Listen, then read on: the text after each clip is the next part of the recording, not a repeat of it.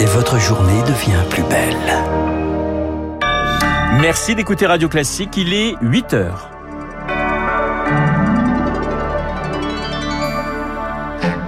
La matinale de Radio Classique avec Renaud Blanc. Et voici les titres du journal. La cantine plus chère, le ramassage scolaire absent, des crèches qui fonctionnent au ralenti.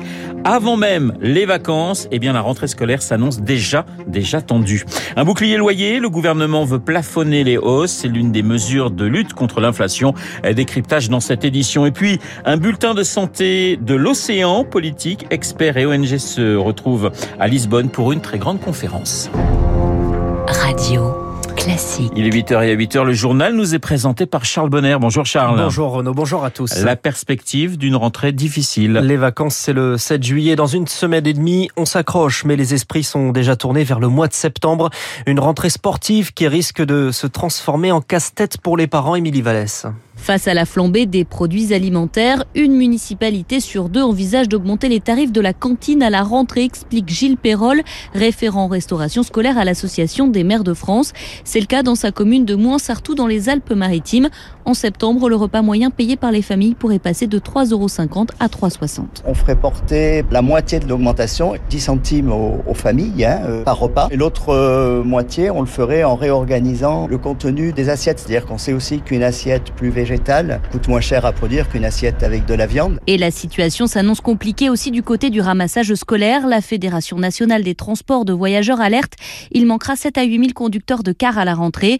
Jean-Sébastien Barrault, son président. Notre activité a été très impacté pendant deux ans avec des sorties scolaires qui n'étaient plus effectuées, des visites touristiques qui n'avaient plus lieu. Et donc, de nombreux conducteurs ont quitté le métier. On peut estimer de l'ordre de 200 000 enfants qu'on aurait des difficultés à transporter. Et les parents de jeunes enfants ne sont pas mieux lotis. Les crèches rencontrent aussi des pénuries de main-d'œuvre. Selon une étude menée par un syndicat de la petite enfance, deux crèches sur cinq ont dû fermer des places durant ces deux derniers mois, faute de personnel et la situation pourrait être pire à la rentrée. Les chauffeurs de car, tout comme les routiers, les convoyeurs de fonds, de marchandises, les près de 800 000 salariés du transport sont appelés à la grève aujourd'hui.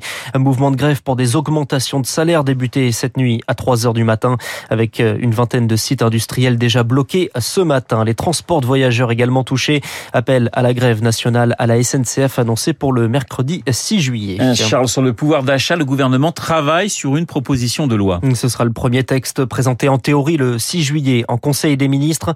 Le détail dévoilé ce matin dans les échos. Éric Mauban, les prestations sociales devraient augmenter de 4%. Voilà, ce sera à compter du 1er juillet, c'est-à-dire vendredi, et sur un éventail très large, puisque tout ce qui est indexé sur l'inflation va augmenter, excepté le tabac, c'est-à-dire euh, les pensions de base, le minimum vieillesse, le RSA, la prime d'activité, les allocations familiales, l'allocation adulte handicapé et les minima sociaux versés par euh, Pôle emploi. À noter également un plafonnement à 3,5% de la revalorisation annuelle des loyers D'après les informations obtenues par les échos, cela devrait coûter 8 milliards d'euros d'ici à avril 2023. Les revalorisations les plus onéreuses seront les pensions de base et le minimum vieillesse. Autre coup de pouce accordé les APL, hein, les aides personnalisées au logement. Il est également prévu de favoriser la mise en place de l'intéressement dans les PME afin d'inciter un meilleur partage de la valeur. Enfin, autre disposition à venir, la revalorisation des minima salariaux. Attention aux branches qui traînent des pieds. L'insuffisance d'accord sera considérée comme une faiblesse pouvant entraîner la fusion avec une branche plus vertueuse. Éric Mauban, les prix de l'énergie également en hausse l'hiver. En ligne de mire, le gouvernement prévoit également de relancer la centrale au charbon de Saint-Avold en Moselle, fermée en mars dernier. De leur côté, les patrons de Total Energy, d'EDF et d'Engie lancent la chasse au gaspillage, appellent à baisser la consommation d'électricité, de gaz et de pétrole. Tribune commune dans le JDD avec comme credo la meilleure énergie reste celle que l'on ne consomme pas. Et sur le pétrole justement, Emmanuel Macron plaide pour un prix maximum. Une position dévoilée en marge du G7 qui se tient depuis hier dans les montagnes bavaroises en Allemagne. Les États-Unis préfèrent l'idée d'un plafonnement du prix. Mais pour appliquer ces mesures, il faut convaincre les pays producteurs réunis au sein de l'OPEP. Bon courage, c'est l'analyse de Thierry Bross, expert en, du marché des énergies. Ça me paraît extrêmement compliqué. On peut toujours demander à, à tout le monde de produire pour moins cher. Maintenant, il faudrait savoir est-ce qu'ils sont d'accord. On va enlever toute bonne volonté de la part de l'OPEP. On a besoin que les producteurs produisent plus pour essayer de sortir de la crise énergétique dans laquelle nous sommes. Si en plus on leur laisse entendre que l'on pourrait manipuler les marchés, fixer un prix maximum, il n'y a aucune chance qu'ils le fassent. Ils vont nous produire ce que eux souhaitent et au prix qu'ils souhaitent. C'est la conséquence malheureuse de ce que pourrait être cette idée si elle était mise en pratique. Un propos recueilli par Eric Kioch. La guerre en Ukraine au cœur du G7, un embargo sur l'or russe annoncé. A un espoir partagé par Emmanuel Macron et Boris Johnson, celui d'inverser le cours de la guerre. Volodymyr Zelensky interviendra ce matin au G7 par visioconférence. Et on reviendra sur la situation en Ukraine avec Bernard-Henri Lévy. Le philosophe est avec nous juste après ce journal. Il est 8h05 sur l'antenne de Radio Classique. Après le château d'Elmao, en Bavière, direction Madrid, demain pour le sommet de l'OTAN, nouvelle étape de la tournée diplomatique d'Emmanuel Macron. Alors qu'en France, Elisabeth Borne doit dessiner les contours de sa future majorité, des LR aux communistes, c'est la consigne présidentielle. Elisabeth Borne s'entretient avec les présidents de groupe à l'Assemblée à partir d'aujourd'hui.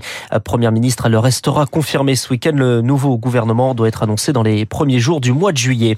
Le gouvernement soutiendra l'inscription de l'IVG dans la Constitution. Une proposition de loi émane du groupe Renaissance, le nouveau nom de la République en marche. Réaction à la décision de la Cour suprême américaine de révoquer l'arrêt qui garantissait le droit à l'avortement dans tous les États. À ce projet sera-t-il alors voté par les oppositions, notamment le Rassemblement national? Oui, répond Philippe Ballard, député RN de l'Oise. C'est pas une priorité. J'étais en circonscription moi ce week-end. J'ai eu des dizaines de personnes. On m'a parlé pouvoir d'achat, on m'a parlé sécurité. On peut avoir des sensibilités différentes sur ce thème qui, qui touche quand même au plus profond de nous-mêmes. Et puis après, il y a la ligne du parti. Pas question de remettre la loi Veil en question. Voilà, c'est clair et définitif. Un propos recueilli par Victoire Fort et Guillaume Tabary revient dans son édito juste après le journal. C'est la dernière audience dans le procès le plus long de l'histoire judiciaire criminelle d'après-guerre. Le procès du 13 novembre 2015. Ce matin à 9h30, les 14 accusés présents seront invités à prendre la parole une dernière fois comme le prévoit la loi. Le verdict est attendu mercredi. Il avait avoué deux ans après Jean-Marc Kreiser comparé aujourd'hui aux assises du Pour le meurtre de Sophie Lotan, une jeune femme disparue le jour de son 20e anniversaire, piégée par une fausse visite d'appartement et dont le corps démembré a été découvert en forêt. Plus de 200 arrestations à la marche des fiertés d'Istanbul. La police turque a effectué une descente musclée dans les rues de la ville avant même le début du rassemblement interdit par les autorités. Charles, l'océan souffre aussi du dérèglement climatique et la communauté internationale est appelée à agir. Une grande conférence des Nations Unies se tient à Lisbonne à partir d'aujourd'hui, car l'océan aussi est victime de vagues de chaleur et de pollution. Baptiste Gabory. L'océan capte un quart des émissions de CO2. Il absorbe 93% de la chaleur excédentaire émise sur Terre. Il permet donc de réguler le climat, mais il en subit les conséquences. Il s'acidifie, la température de l'eau augmente. 15% des coraux, par exemple, sont morts depuis 2008. L'océan victime également de la surpêche. Cette conférence doit donc permettre d'accélérer sur les initiatives lancées pour la protection des océans. Elle doit aussi permettre aux États de continuer à négocier de manière informelle sur deux textes majeurs. Le premier concerne la protection de la haute mer. Le second texte, pardon, c'est le traité mondial contre la pollution plastique, sujet majeur hein, puisque chaque année 10 millions de tonnes de plastique environ finissent dans les océans.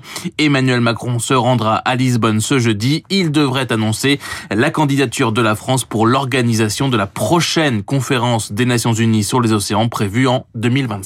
Baptiste Gabory, votre chronique 3 minutes pour la planète est à retrouver sur radioclassique.fr. De la mer au gazon, le tournoi de tennis de Wimbledon commence aujourd'hui.